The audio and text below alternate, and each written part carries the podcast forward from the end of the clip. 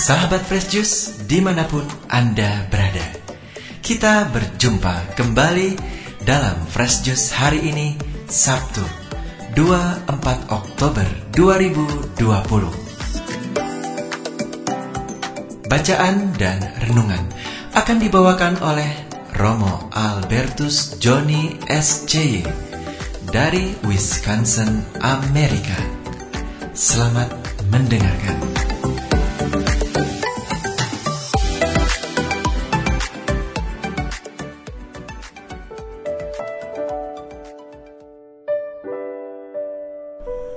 Sahabat Daily Fresh Juice yang diberkati Tuhan, hari ini tanggal 24 Oktober 2020 adalah hari Sabtu pekan biasa ke-29.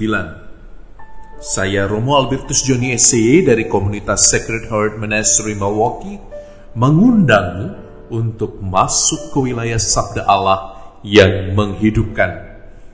Maka tenangkan batinmu, siapkan hatimu untuk menerima firman Tuhan yang menyegarkan.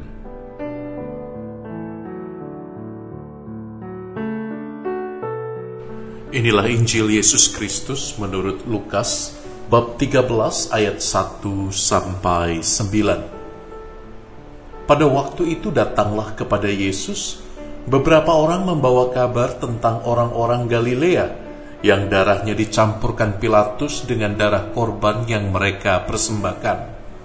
Yesus menjawab mereka, Sangkamu orang-orang Galilea ini lebih besar dosanya daripada dosa semua orang Galilea yang lain karena mereka mengalami nasib itu?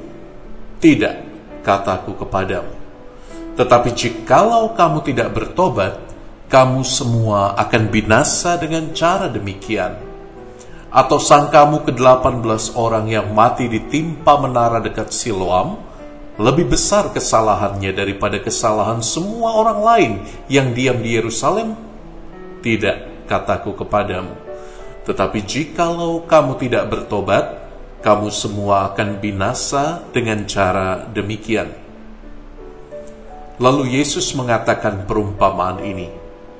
Seorang mempunyai pohon ara yang tumbuh di kebun anggurnya, dan ia datang untuk mencari buah pada pohon itu, tetapi ia tidak menemukannya. Lalu ia berkata kepada pengurus kebun anggur itu, "Sudah tiga tahun aku datang mencari buah pohon ara ini, tetapi aku tidak menemukannya. Tebanglah pohon ini. Untuk apa ia hidup di tanah ini dengan percuma?" Jawab orang itu, "Tuan, biarkanlah dia tumbuh tahun ini lagi. Aku akan mencangkul tanah sekelilingnya." Dan memberi pupuk kepadanya. Mungkin tahun depan ia berbuah. Jika tidak, tebanglah dia.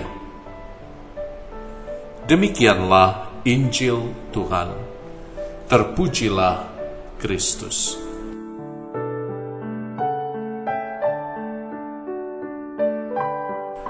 Sahabat yang diberkati Tuhan, pernahkah engkau dibuat kesal oleh orang yang ada di sekitarmu? Atau oleh orang yang lewat di jalan atau yang melintas di depan. Suatu saat ada frater bule yang usianya jauh lebih muda dari saya. Tiba-tiba ia menepuk kepala saya dari belakang saat kami sedang ngobrol dan bercanda. Tawa saya seketika lenyap dan diganti dengan kemarahan. Wajah saya memerah. Kurang ajar pikir saya masih frater saja sudah berani main kepala. Besok kalau sudah jadi Romo, apa mau main kepala dengan umatnya? Dasar, anak muda tidak tahu adat, pikir saya. Tetapi hey, wait, tunggu dulu. Dia bule kan? Adat kita berbeda bukan? Saya hidup dengan adat timur yang tradisional, dan dia hidup dalam adat barat yang lebih bebas. Sejenak saya lupa bahwa frater bule ini tumbuh dalam budaya dan tradisi yang berbeda dengan kita. Yang saya ingin katakan adalah, jangan cepat engkau menghakimi.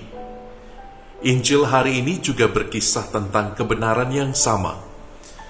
Orang Yahudi punya keyakinan bahwa penderitaan adalah buah dosa dan kutukan dari Allah. Maka dalam Injil kita mendengar orang-orang sezaman dengan Tuhan Yesus sudah menghakimi lebih dulu bahwa mereka yang dibunuh Pilatus dan yang mati ditimpa menara dekat Siloam adalah orang-orang celaka yang dihukum Tuhan. Pasti mereka berdosa berat. Yesus mengkritik penghakiman mereka karena mereka merasa lebih baik dari orang-orang yang celaka itu. Bukankah saat kita menghakimi orang lain, tak jarang sebenarnya kita merasa diri lebih baik dari mereka yang kita hakimi?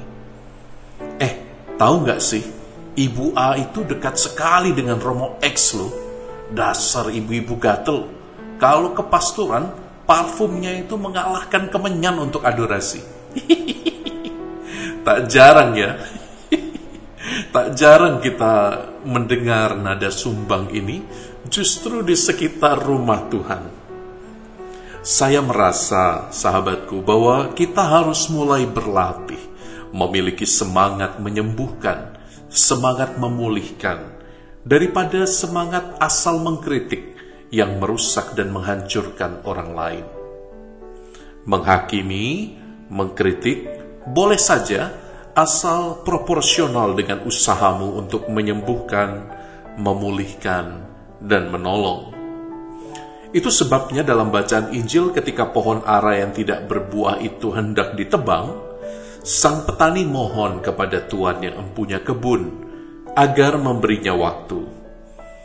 Sang petani akan menolong, membuat tanahnya gembur kembali, mengusahakan banyak cara, agar pohon ini kembali berbuah. Mari sahabatku, hari ini kita berlatih untuk mengenal sisi-sisi tersembunyi dari sesama yang menjengkelkan hati kita. Sisi-sisi tersembunyi yang luput dari pengamatan kita. Mulailah mengenali misteri setiap pribadi di keluargamu, suamimu, istrimu, anakmu, adik kakakmu, orang tuamu, pastilah ada yang menyebabkan dia dan mereka memiliki sikap tertentu yang membuatmu kurang nyaman. Pastilah ada sejarah yang membuat dia dan mereka memiliki pandangan tertentu yang tidak kau sukai. Dalam suatu retreat, saya berjumpa dengan seorang anak laki-laki yang sering merasa jengkel karena mamanya cukup keras mendidik dia dan adik-adiknya. Anak laki-laki ini bercerita, ada satu momen di mana saya tidak suka dengan ibu saya yang cerewet, yang suka bicara keras, dan yang selalu siap dengan rotan di tangan kanan dan buku pelajaran di tangan kiri. My mom is so demanding. Ibuku selalu menuntutku. Anak laki-laki ini sedih tetapi selama retret itu si anak baru menyadari bahwa mamanya memang tidak punya banyak referensi dalam mendidik anak-anaknya. Sang mama harus tumbuh dalam lingkungan yang keras. Ayahnya sakit sejak ia kecil. Ia harus bekerja dari usia 11 tahun untuk menopang keluarganya. Ibu anak ini pada usia muda berhenti bersekolah dan bekerja sebagai pembantu rumah tangga agar adik-adiknya bisa sekolah dan hidup. Itu sebabnya sang ibu tidak ingin anak-anaknya hidup menderita seperti dirinya. Ia ingin agar anak-anaknya belajar, bersekolah tinggi, agar dapat melihat luasnya dunia. Itu sebabnya sang ibu keras menanamkan disiplin, karena si ibu tahu bahwa impian harus diwujudkan dengan kerja keras. Maafkan saya, Mama, karena dulu saya sempat salah menilai dirimu.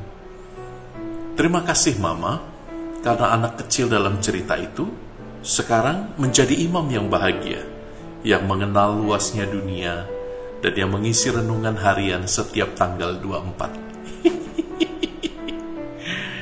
Itu kisahku teman. Maka, sebelum engkau menghakimi, mengertilah. Sebelum engkau membenci, kenalilah.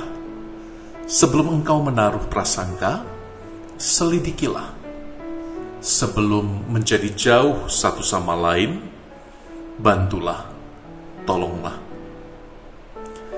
Saya Romo Albertus Joni SY memberkatimu sahabatku dalam nama Bapa dan Putra dan Roh Kudus. Amin. Sahabat Fresh Juice, kita baru saja mendengarkan Fresh Juice Sabtu 24 Oktober 2020.